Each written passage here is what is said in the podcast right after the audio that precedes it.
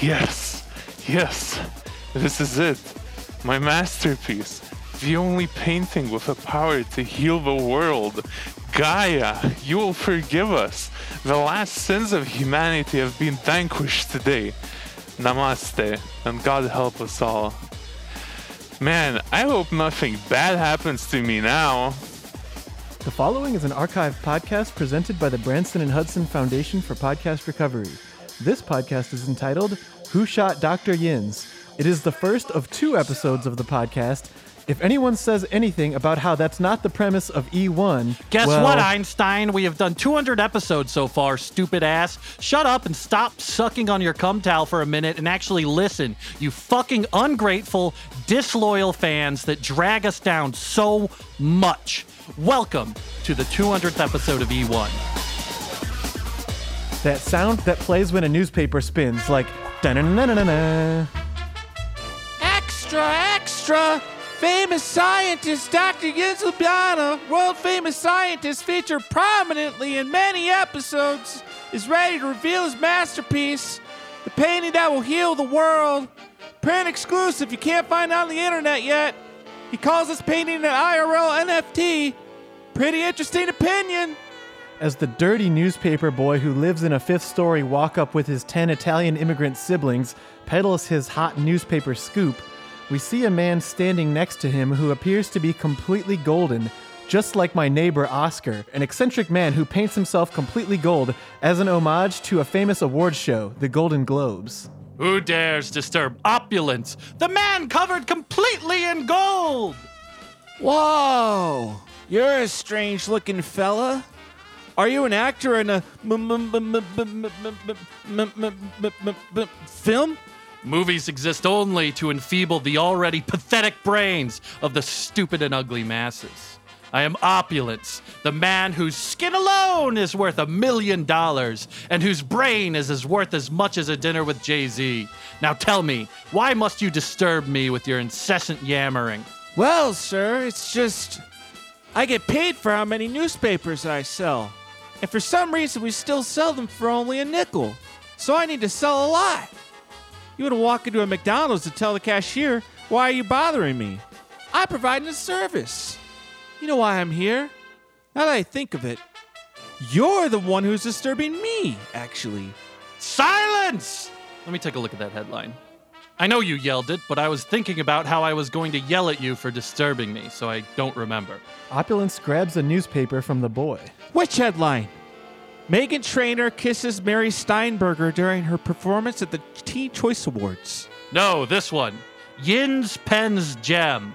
Pretty, pretty painting pleases people's peepers, promises peace for planet. What paper is this anyway? Wait, the silly old time news? The silly old time news is older than the New York Times. In fact, it used to be called the Silly News. That's how old it is. Be that as it may, this news of a painting that could heal the world, it disturbs opulence. Humankind will never be able to ascend to godhood in a world with no chaos or evil. This painting must be destroyed. Simply put, this much beauty serves only to distract man from his goals self discipline, mental strength training, and the complete obliteration of all sexual organs. Hey, mister, you gotta pay for that paper. No, the scene's about to end anyway. Just a few blocks away from the lice infested newspaper boy, there's a sign that reads John TV Plugins TV Outlet. And if you knew the guy, you'd know his middle name simply stands for Thomas Victor and actually is a reference to his grandpa who lived before TVs. But anyway, the point is, he has a lot of TVs in the front window so that people walking by can see the news.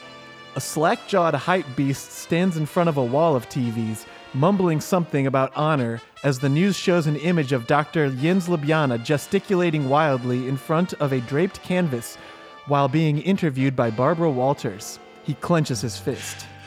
It's actually crazy, Barbara. I saw a John Lennon documentary and basically it was really good. I didn't finish it, so don't tell me how it ends or where John Lennon lives now, but basically he just imagines stuff all the time.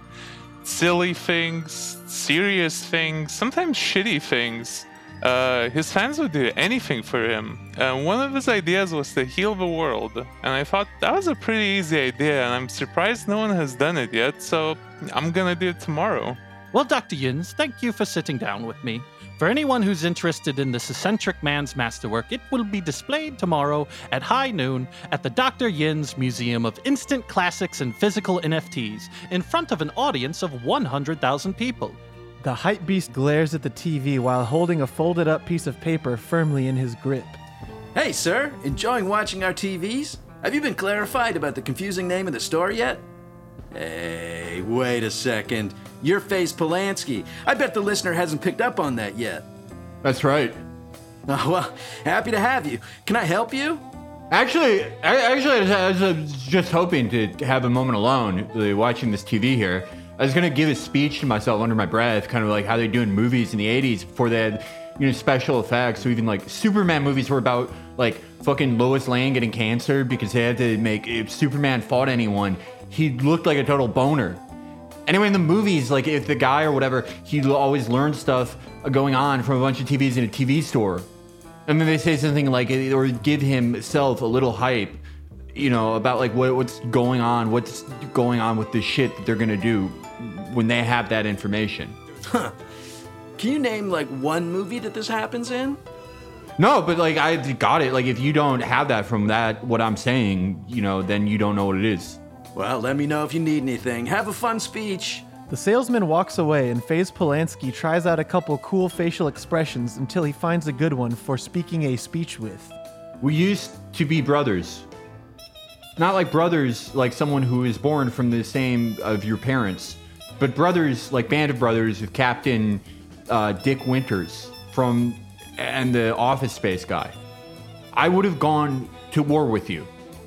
I would have taken a blow from a machine gun to my heart, and I still would have had the decency to tell you I was going to betray you if I was and you did what you did to me. But you know, I'm the last people to ever betray anyone. Like when I got my tattoo of you, Yins, and you said you'd get one of me, and then I did it, and you didn't do it. And it's like, damn, when I asked you, you said your skin got bit by a lizard, so you couldn't do it, even though I've never seen you with a lizard ever in your life. Like, you're a homie that I changed your whole fucking life. Like, I got you the FaZe Clan contract. I got Skittles to make you that purple M&M because you're like fucking royalty to me. Or you were before you were Abraham Lincoln and shot in front of me like I was John Milk Booth. Now it's my turn to be the jokester, to laugh at crime, and I'm coming for you, Yins. And when I find you, bro, you are going to fucking die. Walking past Faze Polanski with little concern, we see a fluffy little kitty cat with classic tabby cat boots and mittens, wearing a Bluetooth headset, irritably chatting with his agent. This is French Fry the cat, and he has just learned something that is not to his liking. Meow, meow, meow. What do you mean the Netflix deal fell through? They didn't like the title? Fine, we can change it to He's meowing what we're all thinking. Or how about, can he meow that? The preposterous mind of French Fry the cat.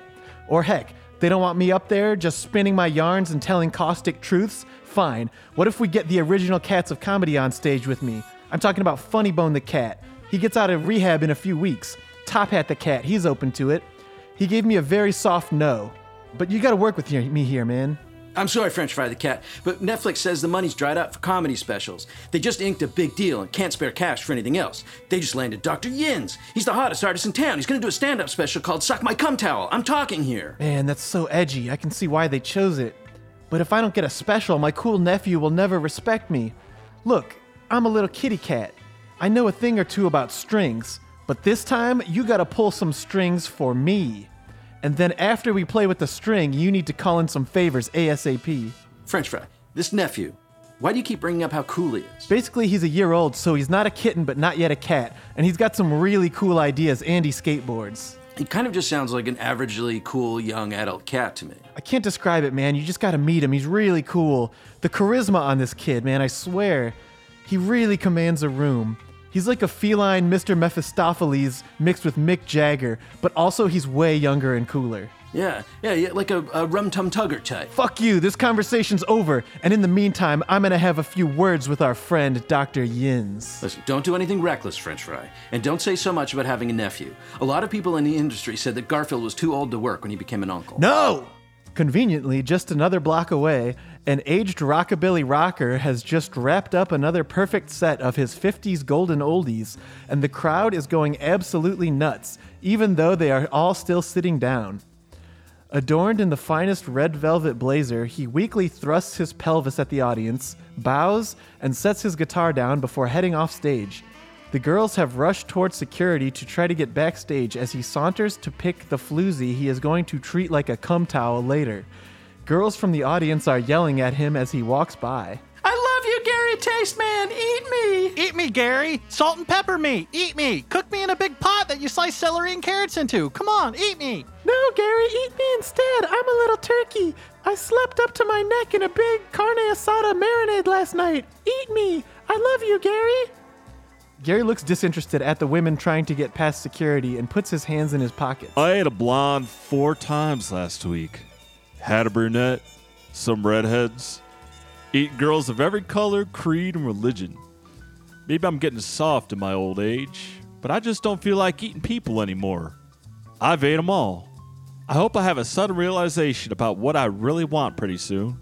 Suddenly, a roadie wheels in a TV. Uh, just thought while you were deciding on which women to eat for dinner tonight that you might want to watch the news. Yins is still sitting down for an interview with Barbara Walters on the TV. You are famous for your skincare routine. Would you care to go over it? Uh, yes, Barbara. I always salt and pepper myself before bed. Uh, I find that the best way to fight blackheads is to smother myself in uh, barbecue sauce once a day. Uh, at night, I like to just brine in a mixture of sugar and salt water. Sometimes I accidentally fall asleep where I end up brining all night. And when it comes to bathing, uh, throwing a couple of bay leaves into the tub is a great treat for all. Gary Tasteman licks his lips. Hold up.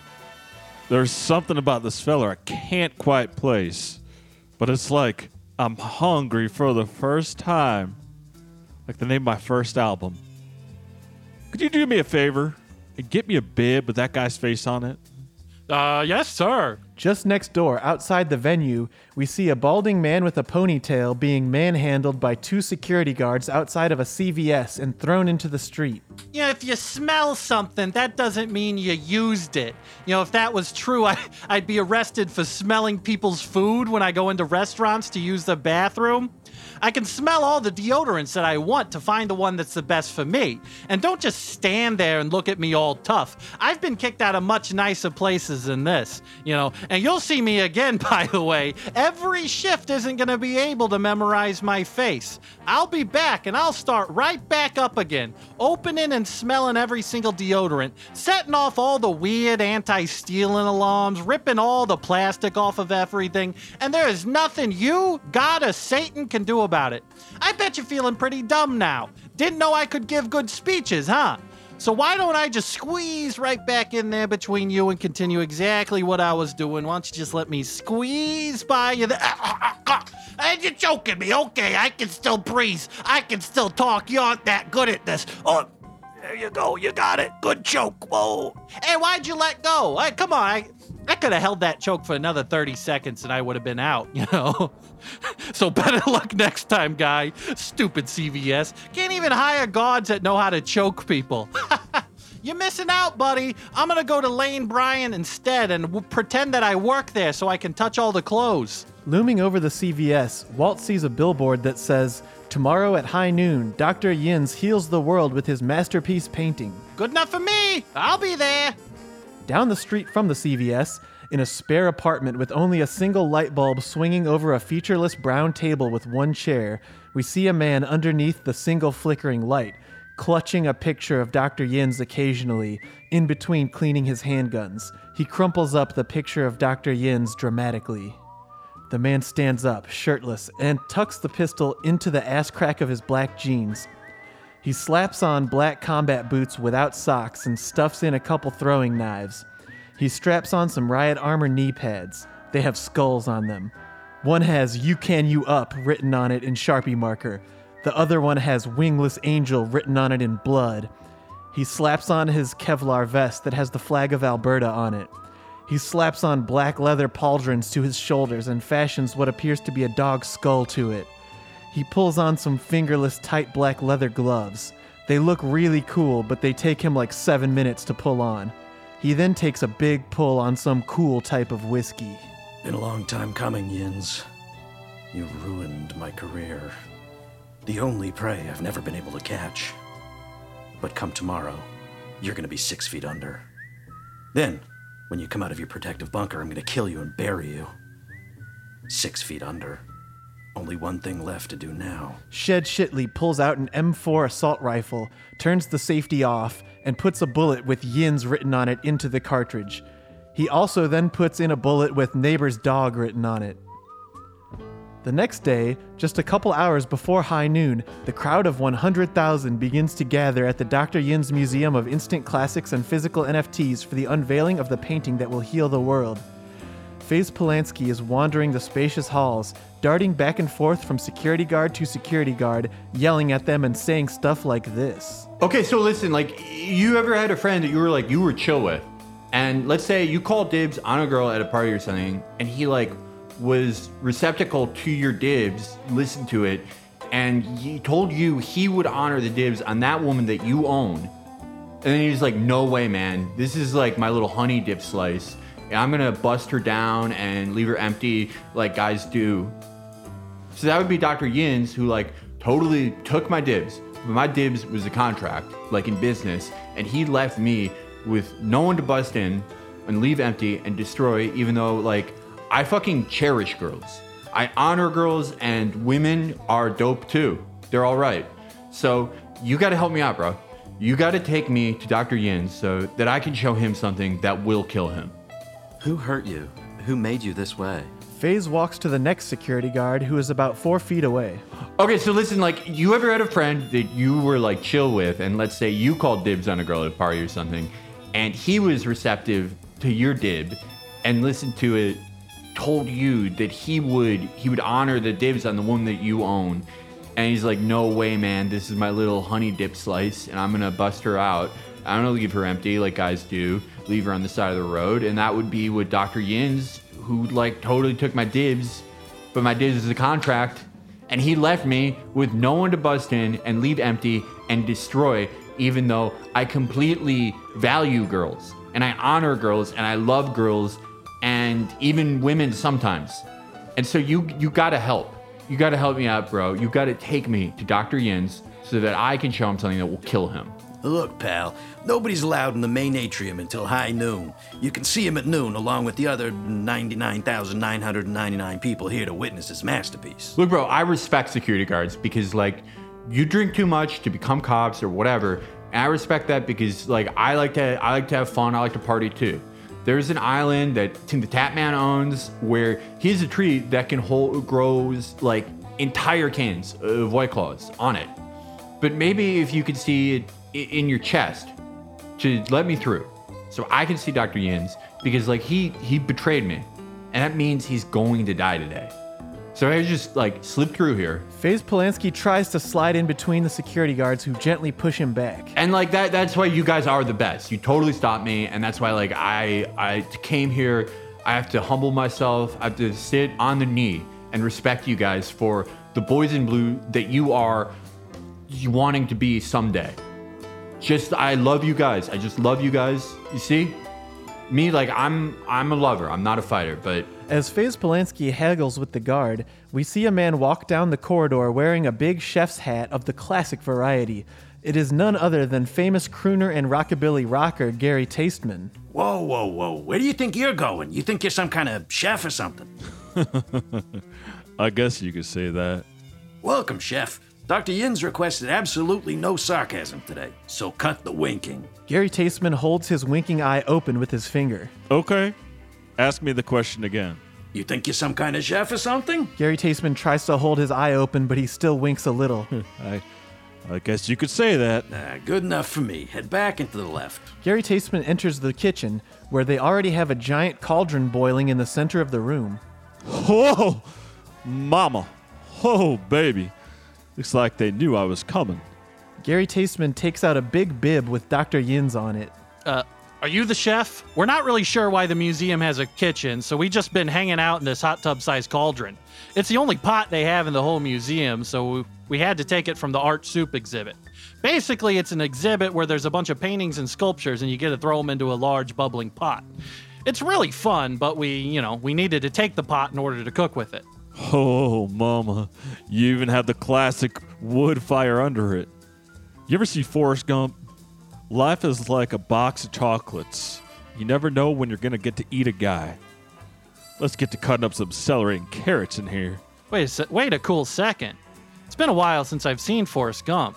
Surely he didn't eat a guy in it. Gary Tasteman winks at the cook. What does that mean? What does that wink mean?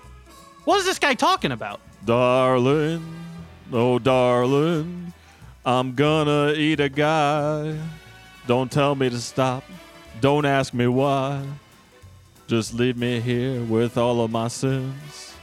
Because tonight I'm eating Dr. Yin's. Hey man, are you a real chef? Oh, yeah. Gary Tasteman pulls out a French chef's hat from seemingly thin air and puts it upon his head. Well, good enough for me. As Gary Tasteman continues singing his little ditty, a commotion can be heard from the vents overhead. Shed Shitley is sneaking solid snake style through the vents, but his tactical armor weighs many hundreds of pounds, and it is weighing him down. Basically, the vent looks like when a snake swallows a mouse, and you see the mouse just moving through the body in a big lump. So the vent is dangling like five feet lower than it's supposed to, and you can hear him grumbling to himself the whole time, like, Fucking smoke grenade pin is stuck. Fucking boiled peanuts. I'm gonna fucking have diarrhea again. Suddenly, the vent snaps and Shed Shitley plummets directly into the big cauldron. A smoke grenade immediately goes off and blows smoke everywhere. Out of pure reflex and instinct, as Shed Shitley stands up in the large cauldron, he and Gary Tasteman immediately start exchanging right hooks to the jaw over and over again, just artlessly swinging and connecting with no defense in mind. Fuck you! Fuck you. Fuck you! Hey, fuck you. Fuck you! Hey, fuck you. Fuck you! Fuck you, buddy. Fuck you! Fuck you! Fuck you. Fall back! As Shed falls back, Gary Tasteman slides on the ground like a dang penguin on his belly and gets a nice little chomp of Shed's ankle. As Shed escapes through the door, Gary Tasteman turns back around to the cook to wink at him, a little bit of blood on his mouth. We follow Shed Shitley, leaving a small trail of blood as he enters the museum's famous Guns of History exhibit. He immediately starts sprinting toward the guns to rip them off of the wall. Guns. Now these could kill a bastard. He walks up to the first gun and reads the plaque underneath it. This gun is Big Smoke's Uzi from GTA San Andreas. He hoists it off the wall, inspects it to discover that it is already loaded and the safety is off, and he tests out the spray pattern by shooting it into the ceiling. This is definitely a gun. Down the wall, we see many other famous guns. The Needler that killed JFK, that gun with 12 barrels that killed Archduke whatever, the gun with the monkey nuts, Rambo's knife, the first gun of Roman times where the bullet is a rock, Schrodinger's Deagle, which is both loaded and not loaded at the same time until the trigger is pulled, a bazooka, NBA Stupid Ass's custom Glock with his own autograph on the handle, which he famously used on stage on his last tour, the Kill My Enemies tour presented by Sobe Lifewater. Nearby, Walt Tremblay has wandered into the exhibit. He's standing in front of a plaque that says Chekhov's gun. Ah, Chekhov's gun. Yeah. You know, they say Chekhov's gun is the only gun that always goes off. Walt slowly picks up Chekhov's gun and inspects it. You know, but the most important thing is that it always goes off for a purpose. You never know when this gun's gonna go off. Everybody's always sitting there like an idiot wondering, you know, when this gun is gonna. Ah! Walt accidentally fires the gun a bunch of times into the wall, spinning around on accident as the gun just kind of rattles off bullet after bullet. False alarm, nothing happened. Nothing in the story happened. Nothing happened yet.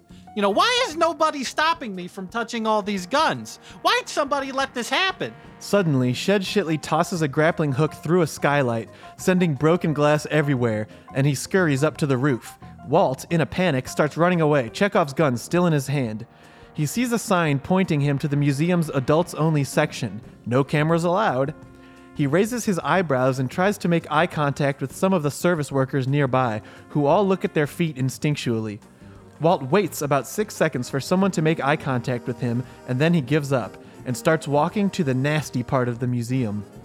There is a big velvet curtain in front of the adults only section of the museum. Guys keep walking out of it with weirdly folded brown paper bags.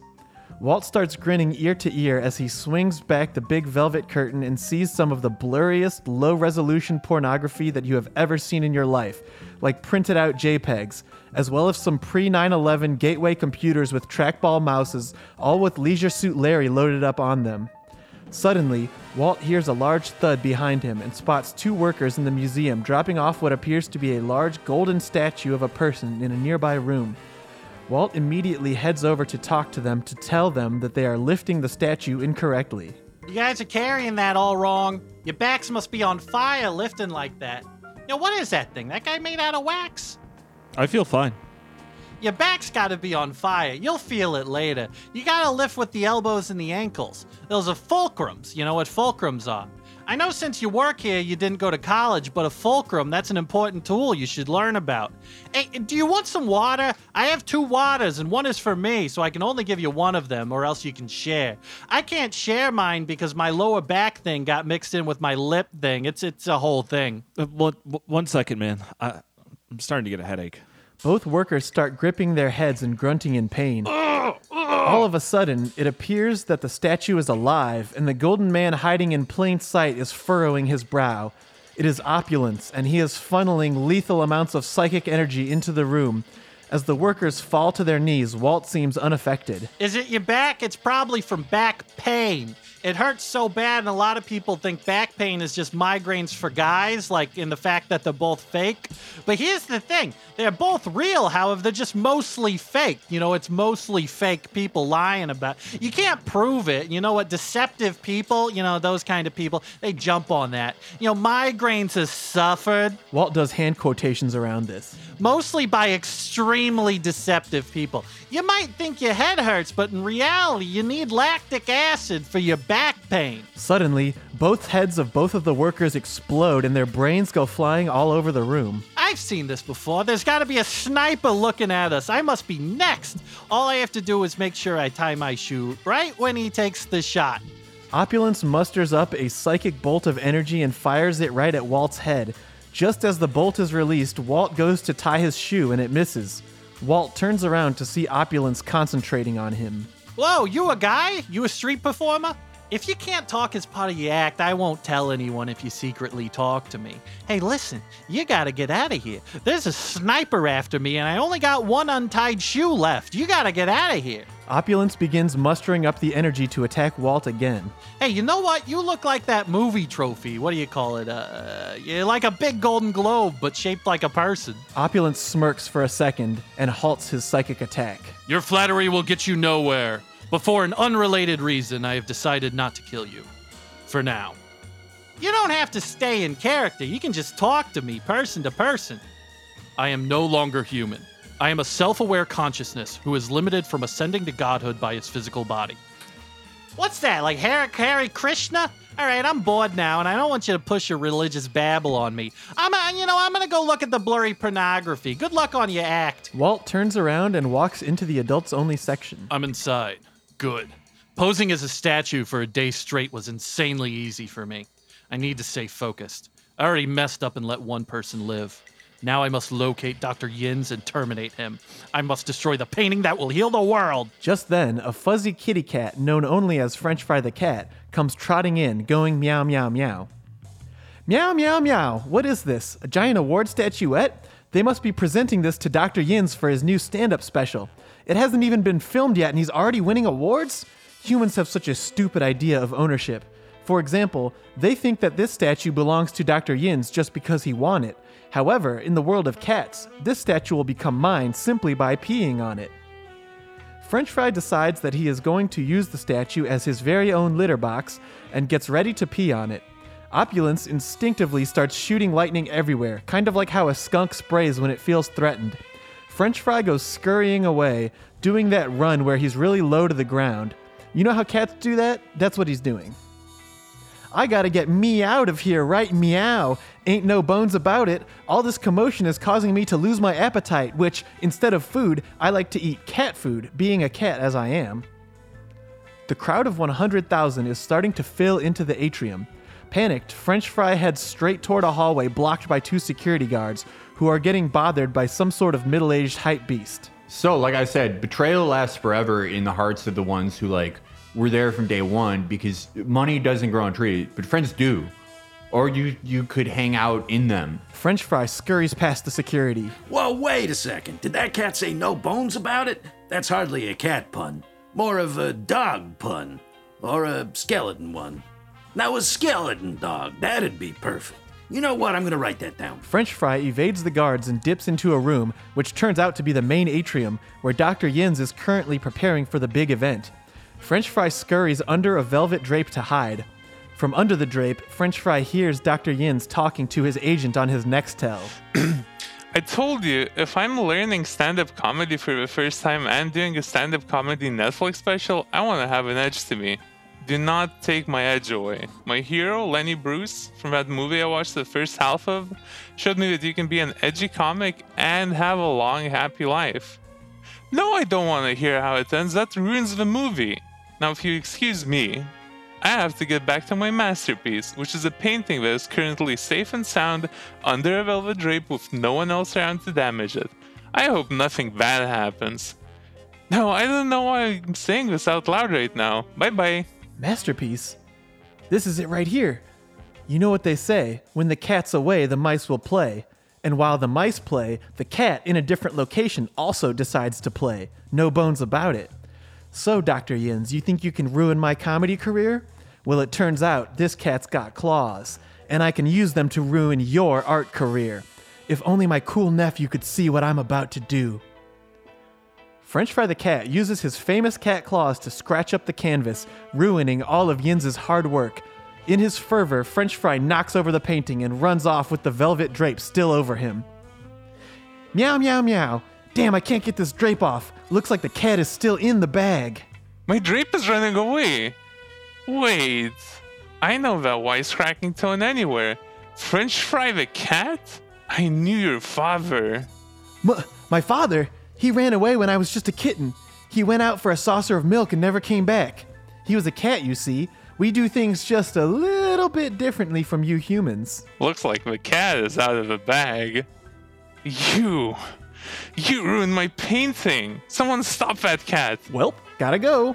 There's no time to pause. I forgot that I have to leave. No bones about it. That might work for a dog or a skeleton, but it doesn't make sense coming from you. French Fry, with the drape still over him, scurries away down a hall. My painting ruined. What am I going to do? I have to present the most beautiful painting in the history of the world in 30 minutes. The world is not ready for my truth, for my beauty, for my vision of a world of plenty where cherry blossoms rain from the sky, where the only food is syrup and the only water is wine. Dr. Yins pulls out a skull to hold in his hand theatrically as he waxes poetic. Oh, how the berries will fill the stream, rush them down to the idyllic hills where children will fill their bellies on berry meat. The cherubs, oh, with their harpsichords, they start going nuts on those things, playing Sweet Child of Mine, and the children respond by singing Sweet Cherub of Mine for the cherubs. This is a world without ugliness, without anger, without malice, where we mostly sit around and eat candy that grows from trees. This this is the world that cat has taken away from us. This is the reality I have been sunk to. The world is a measly and mean place where everyone else alive in the world is basically a peasant from The Witcher. I wish I could throw up right now. As Dr. Yin sulks, he spots something sticking out of his olive green Jansport backpack. He breaks out into a short smile. I might have an idea. Dr. Yins reaches into his Jansport backpack and pulls out an old golden bong. He begins to rub it, and our good friend Hashman appears in a puff of smoke. He coughs for about 15 seconds straight.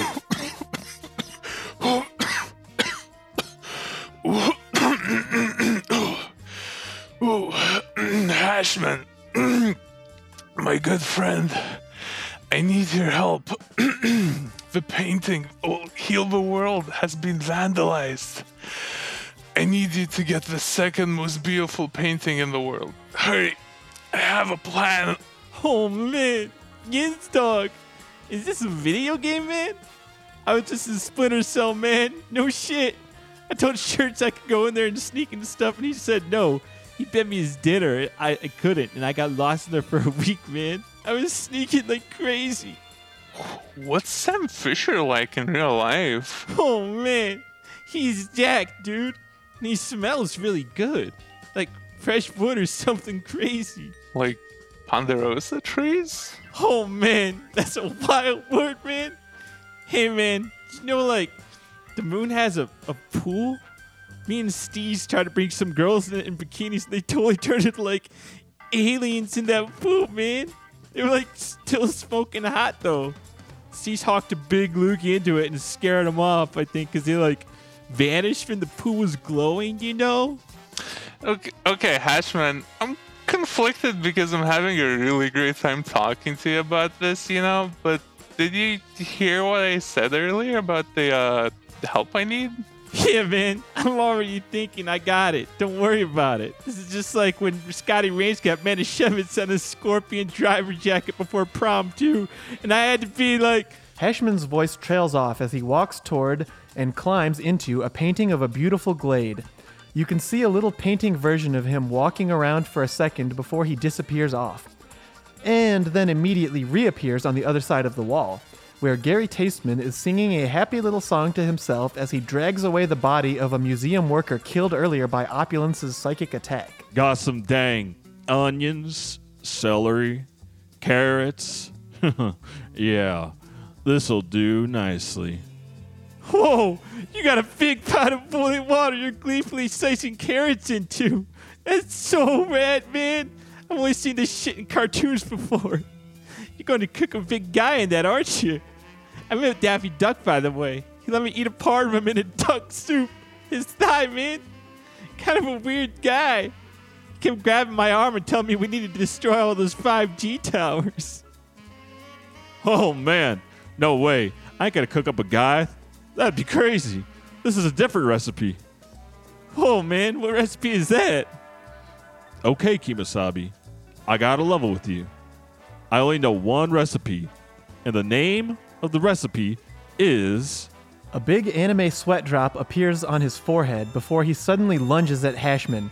Hashman remains perfectly still and just keeps muttering, Whoa, oh man, as Gary bites into his neck like a vampire.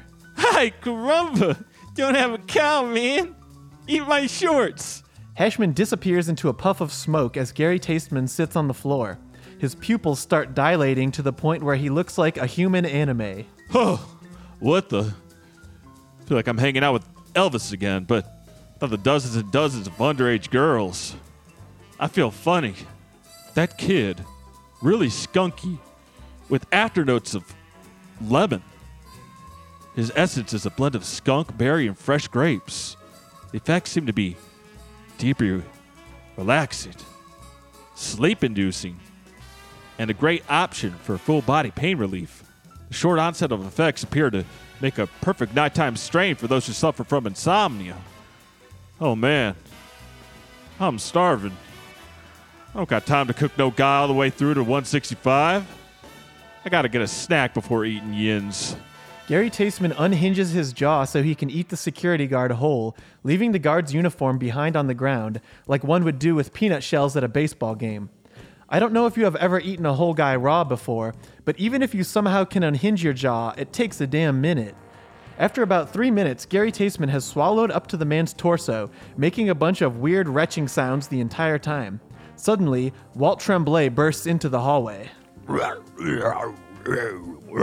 Whoa, holy smokes, what's going on here? Whoa, heavens to Betsy, are you kidding me? Oh, oh, my bad, buddy. I'm going, my bad.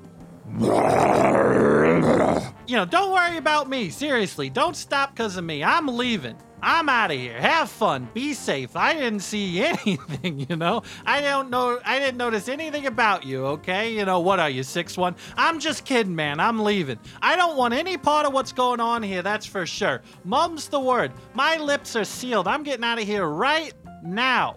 Gary looks on expectantly as Walt puts his hands in his pockets and starts rocking back and forth on his heels, doing some sort of real life idol animation. See, I was just looking for the bathroom, right? I got a great deal on this uh, kefir.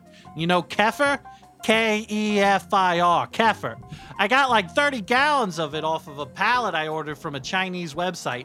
Not to be racist, but the website was Chinese. I guess it worked fine. I didn't have to point out that the website is Chinese. Anyway, it's fermented already and it goes bad instantly. So I'm chugging it down before it turns to cottage cheese. You know, I think it's turning into I think it's turning into cheese in me. You know, it's from like Armenia, like the North Caucasian mountains, basically the most ethnic type of white people. You know, it's disgusting. You know, there's a reason why no good food comes from there. Anyway, I would like to hang around and chat, but you know, this weird yogurt is running right through me.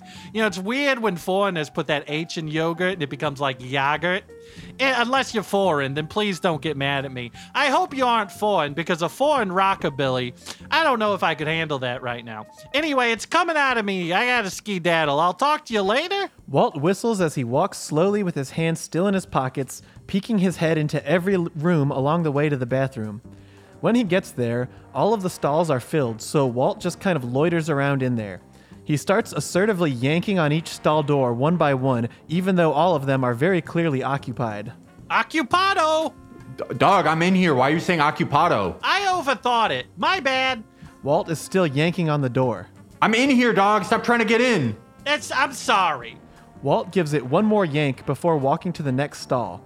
Inside of the stall, FaZe is staring angrily at his forearm tattoo that he got of Dr. Yinz's face. I fucking know you, bro. I know everything about you, bro. I let you in my house. I showed you my wine cellar, but for White Claws, and also the White Claws that go bad down there, and instead of getting better.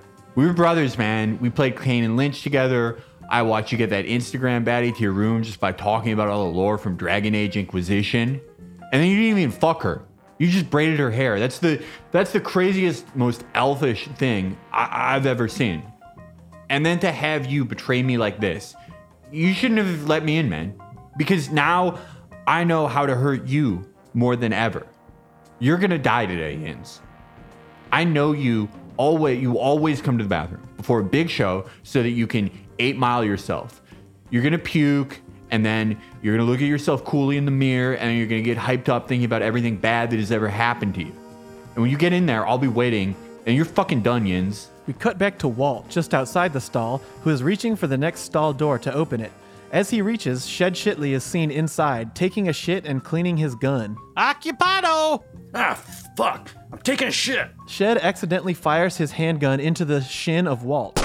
Oh, wise guy, huh? You could have just said occupado like everybody else. Sheesh, what a character. Walt, in spite of his fresh gunshot wound, calmly walks to the next stall. Inside, Shed looks wild eyed and manic. He slowly puts the gun away and pulls up his pants. I told myself I would stop shooting people when I got scared.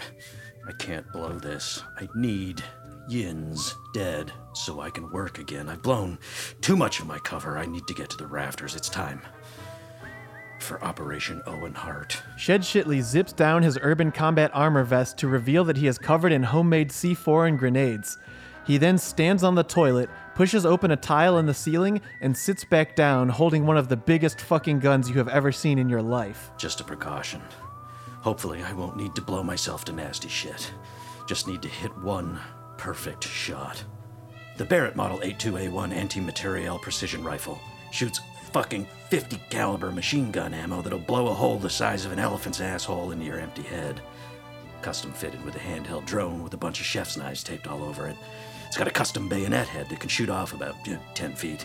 Not much, but if a guy is, you know, 10 feet away, it'll distract him with a pretty good scratch. It's got a bottle opener, can opener, barometer, screwdriver. If I dip the front of this gun in some water, it'll tell me the pH level. Oh, yeah, this'll do just fine. Better say your last prayers, Yins.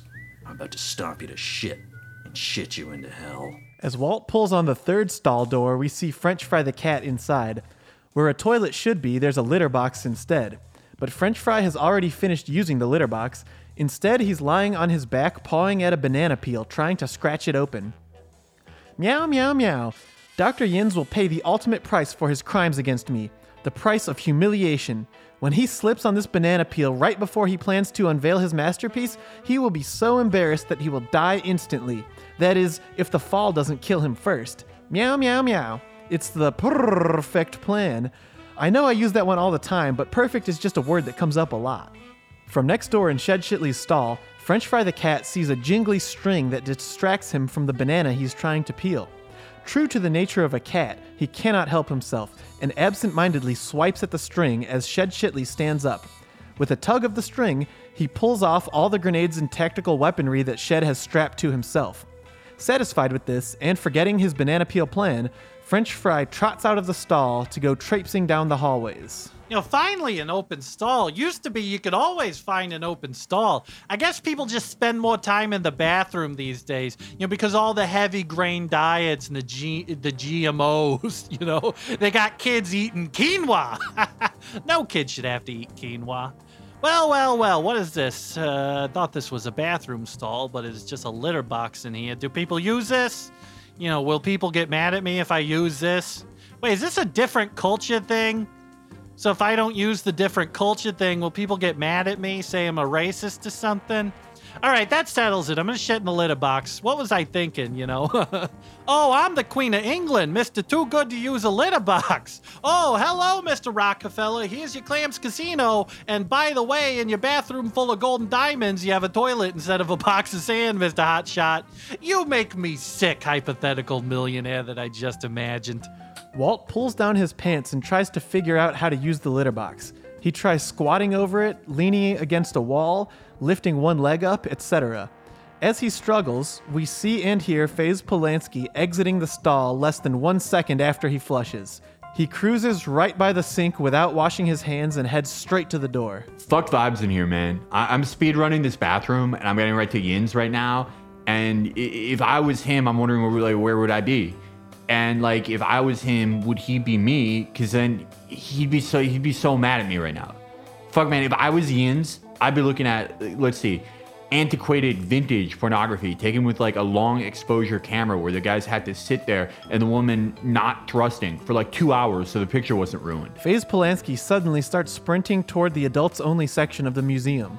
I don't have time to read these signs, bro. I, I make too much fucking money to spend time reading. Like how Bill Gates doesn't pick up Penny because he loses money if he does because a penny is like lower than a fucking dog to him. Around the corner, Opulence has just finished buttoning up the security guard outfit left behind by Gary Tasteman as a winded Faze Polanski appears in front of him. Bro, I respect you because you like you exceed your prestige and class, your gold skin, like you're a statue of the monkey in Amazon. But just because you're like a lower class person who works security, like I made it from nothing, and you can too. Can you tell me where to find the porno part of the museum with all the pornos from the olden times, so old that the, the girls are all dead now? Which means that it's art because nobody can make themselves like sorry to be crude, but like you're like you can't nut to it. Can you help me find that? Silence! Merely follow the turgid purple line on the floor. It goes to the porno section which you seek. It, it's not what I seek. It's like for a friend or what you call the opposite of a friend. Once they do something to you, and when they did it, it was like so raw that you wanted to kill them, like by any means necessary. Opulence thinks to himself. Yes, it's working. He fell for my disguise. Okay, well, I'm like gonna go kill him now. Thanks, opulence. Opulence freezes when he hears his own name. Faze hurries off down the turgid purple line to head for the pornography section of the museum. How? How did he know? Opulence looks at the security guard's name tag. It says Opulence O'Hanahan on it. Ah, merely a coincidence. Opulence is a popular name these days. Hmm, maybe with this uniform I can skip all the trivialities and head to the main atrium before the crowd gathers. When Dr. Yin shows himself, I will end his life with one of my world famous psychic attacks. I must perform my psychic attack with the utmost clarity. Passing as a security guard, Opulence walks right past the other guards and into the main atrium, where Dr. Yins is chain smoking Wesson's brown cigarettes and working on some kind of high tech contraption with a hammer. Basically, he has one nail in his mouth and one Wesson, and he accidentally tries to take a puff of the nail and hammer the cigarette into the machine because he's so flustered. As Opulence strolls up to Yins, ready to unleash his psychic attack, Yins appears annoyed. I'm trying to not be a diva or anything, but uh, this is my big moment. Could you go away? I have a lot more smoking and nailing to do before this thing is done. This is nothing personal. I must trim the fat of humanity. Pretty cool thing to say. Thank you. Opulence focuses intently on Yin's mind, attempting to tear it into a million little pieces. Psychic energy fills the room in the same way it does in movies when there's a big magic thing happening. A bunch of stuff gets lifted into the air and starts spinning around, and that's it. Yin seems completely unaffected, even bored. His bright yellow Nextel phone chirps as it flies around the room. Yin snags it out of the air and checks his text messages. Oh, wow. My uh, Nord Mental VPN says I am currently the target of a psychic attack.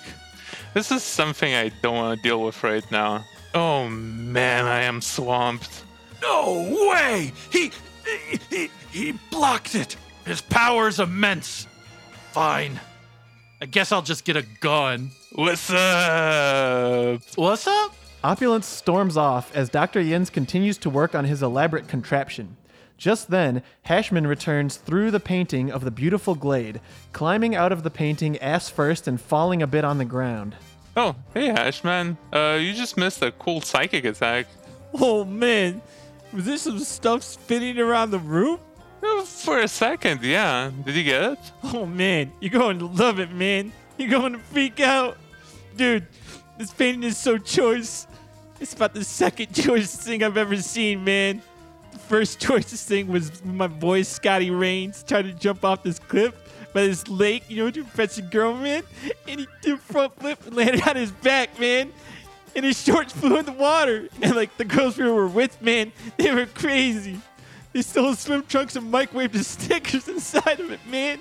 It was crazy. Milk was coming out of all of our noses, man. We didn't even drink any. Why did they have a microwave at the lake? Hey, man, I got the painting. It's under the big velvet drape, just like you asked for. This will have to work for now. Thank you, Hashman. Sincerely, your goodwill towards your fellow man is truly inspirational. You are the guns to my roses. All right, man. I gotta screw out of here, man. I promised the chick that we were gonna watch The Office together, and that I'd jump into the TV and introduce her to Kevin. Hashman starts rotating like a screw, sinking through the floor into the basement below the main atrium. There, he sees Gary Tasteman with his giant bubbling cauldron and a hacksaw. Hey, man, am I like right beneath the podium right now? Pretty close, man. You seem a lot more mellow this time around. Hey, sorry for freaking out and biting you. I guess it's easier to just like, I don't know. Let me make sure I'm saying this right. I'm pretty high right now. I guess at the end of the day, it is easier for me to personally to kill and eat people than it is to admit that I was wrong. I guess that's why I chased away the love of my life. Her name was Sous Vide. It's a little on the nose. She wanted me to open up more. And I wanted to eat her. It was doomed to fail. Oh man. Oh man. That's heavy. This one time Raz was dating this chick with web feet. He was like, dude, she's a total 10. And then I see those suckers and I'm like, nasty. She walk around like Howard the Duck. What were we talking about? I feel like it's been like 20 minutes since I said anything. I don't know, man. I feel trapped in this conversation now. Here, man, have a beanbag chair. I'm out of here. Hashman exhales a plume of smoke that manifests a normal beanbag chair as he slowly floats down through the floor. Wait, man. You didn't tell me if I was exactly below the podium or not. I forgot. Hashman disappears. Gary Tasteman sighs and sits down on the beanbag chair. Oh, yeah. Now I get why beanbag chairs exist. Elsewhere in the museum, Shed Shitley climbs a rope up to a second story exhibit called the Hall of Assassinations. Basically, it has a bunch of classic memorabilia from some of people's favorite and most iconic assassinations. We're talking about the Ford Theater balcony where Lincoln was hanging out, the classic grassy knoll of JFK, and this crazy straw John Lennon was drinking tea with when he was shot. They got Sirhan Sirhan in a zoo cage. They got Archduke Ferdinand's baseball cap. They have the entirety of the Chicago Police Department. Shed starts setting up his big fucking gun on the out.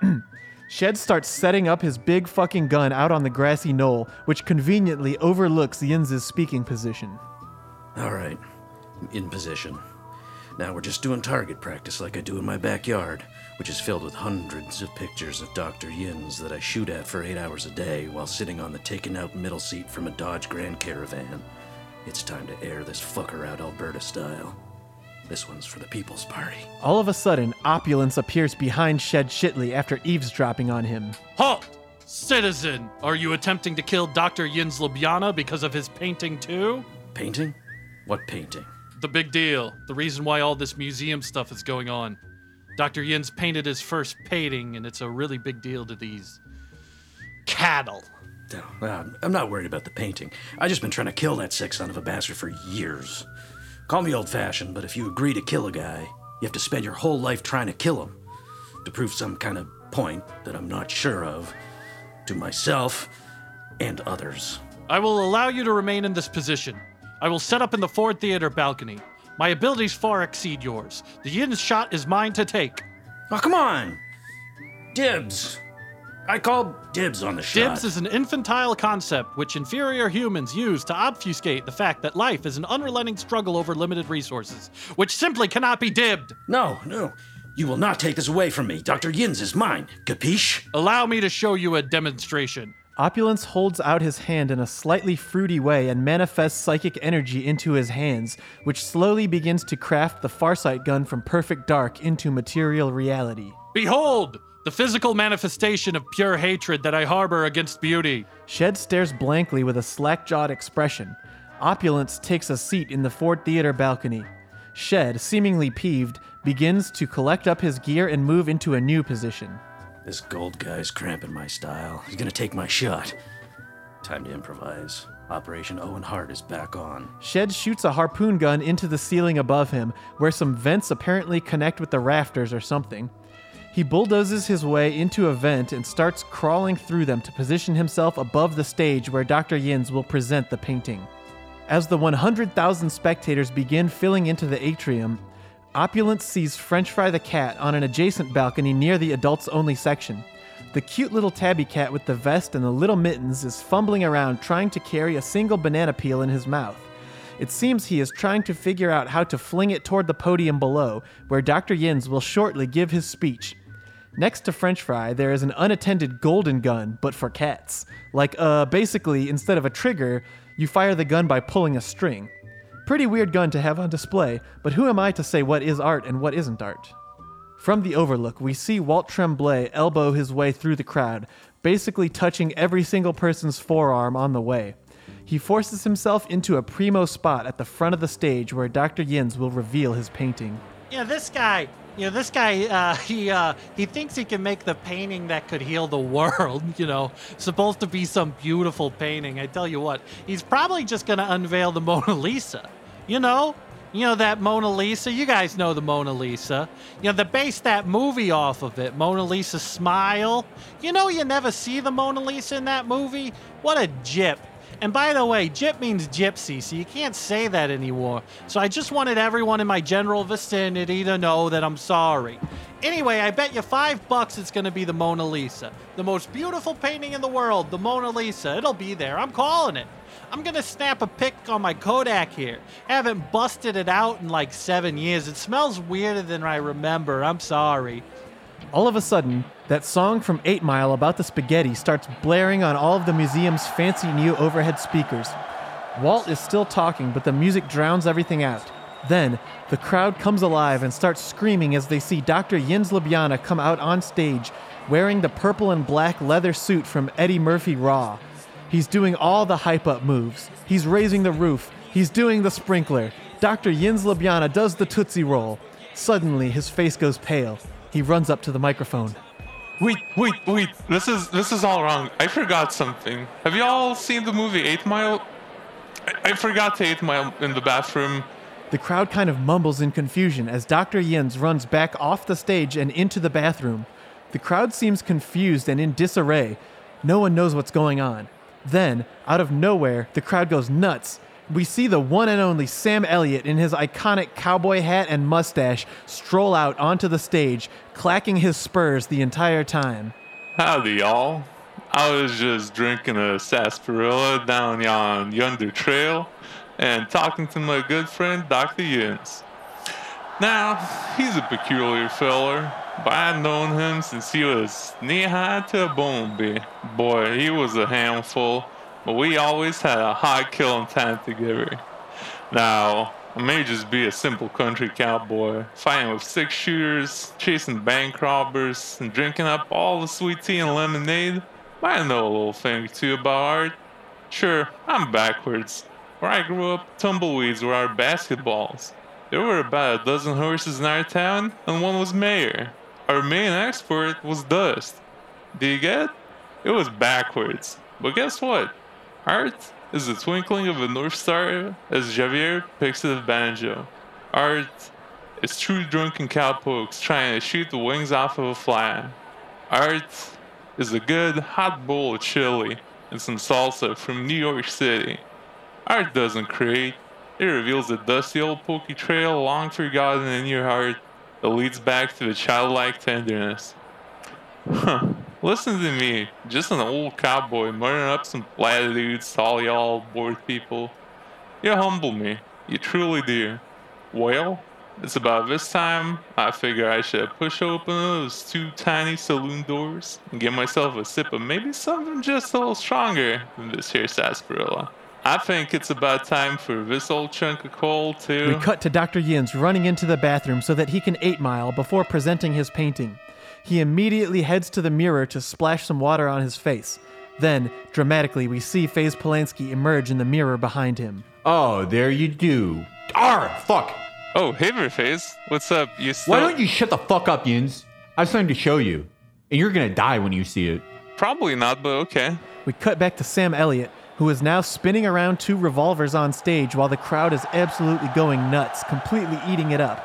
There are young women throwing their bras and diaphragms and stuff on stage, trying to get Sam Elliott horny enough that he will plow them later.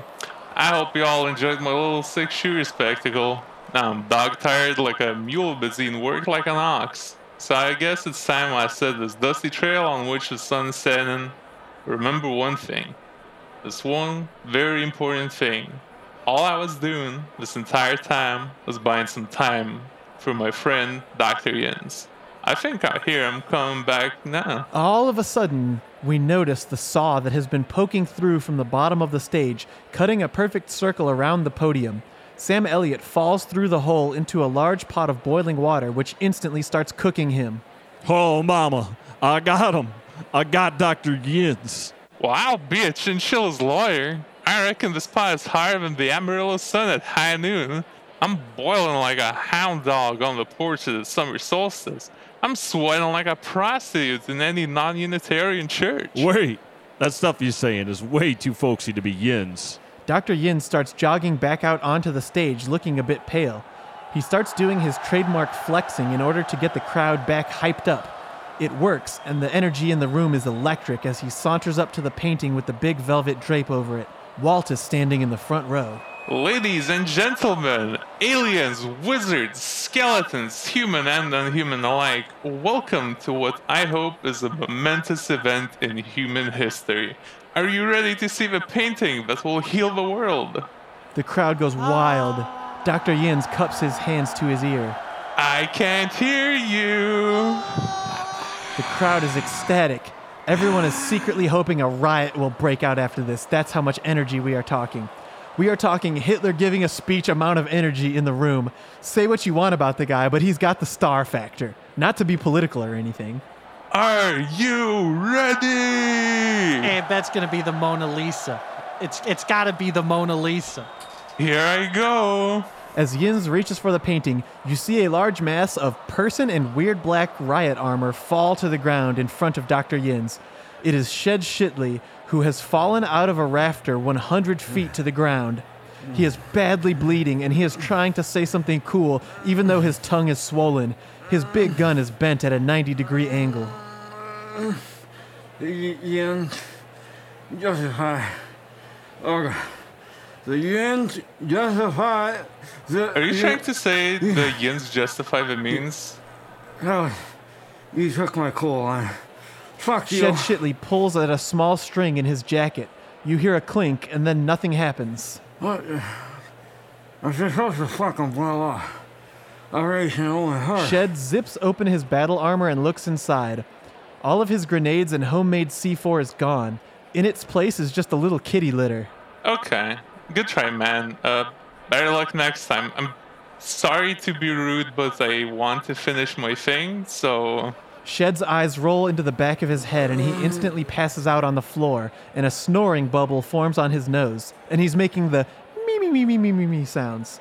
Dr. Yins casually rolls him off the stage and onto the ground. Okay. Awkward. 100,000 people laugh harder than you ever have in your life, followed by raucous cheering. All this hubbub just for the Mona Lisa, I bet. I told you. Remember that I told you, right? The Mona Lisa. That's what it's going to be. Promise. Before I reveal the painting that will heal the world, I have some words that I would like to say. I'd like to thank my publicist at Netflix. I'd like to thank my agent, Joy, and my lifelong friend, Sam Elliott, who I'm not sure where he went. Uh, I'd like to thank my friend Hashman for helping me out today and for telling me a funny anecdote about some swimming trunks, a Snickers, and a microwave. I'd like to thank Chewy Chips Ahoy for making those great little guys. Uh, I also want to thank the Keebler Elves for being so humble. When I set out to paint my first painting, I thought that I should only do one and make it the best painting of all time. And I did. I did not study art at all or look at most art. I just looked inside of myself and tried to think of some cool and beautiful shit. Um, I remember the moment when I first thought of a painting that will heal the world. I was in Barbados getting my hair braided from my barber. He's really more of a braider though. He introduced me to Limbo. I hope you all get a chance to meet him one day. To me, beauty is a fancier word for pretty, but also means beautiful.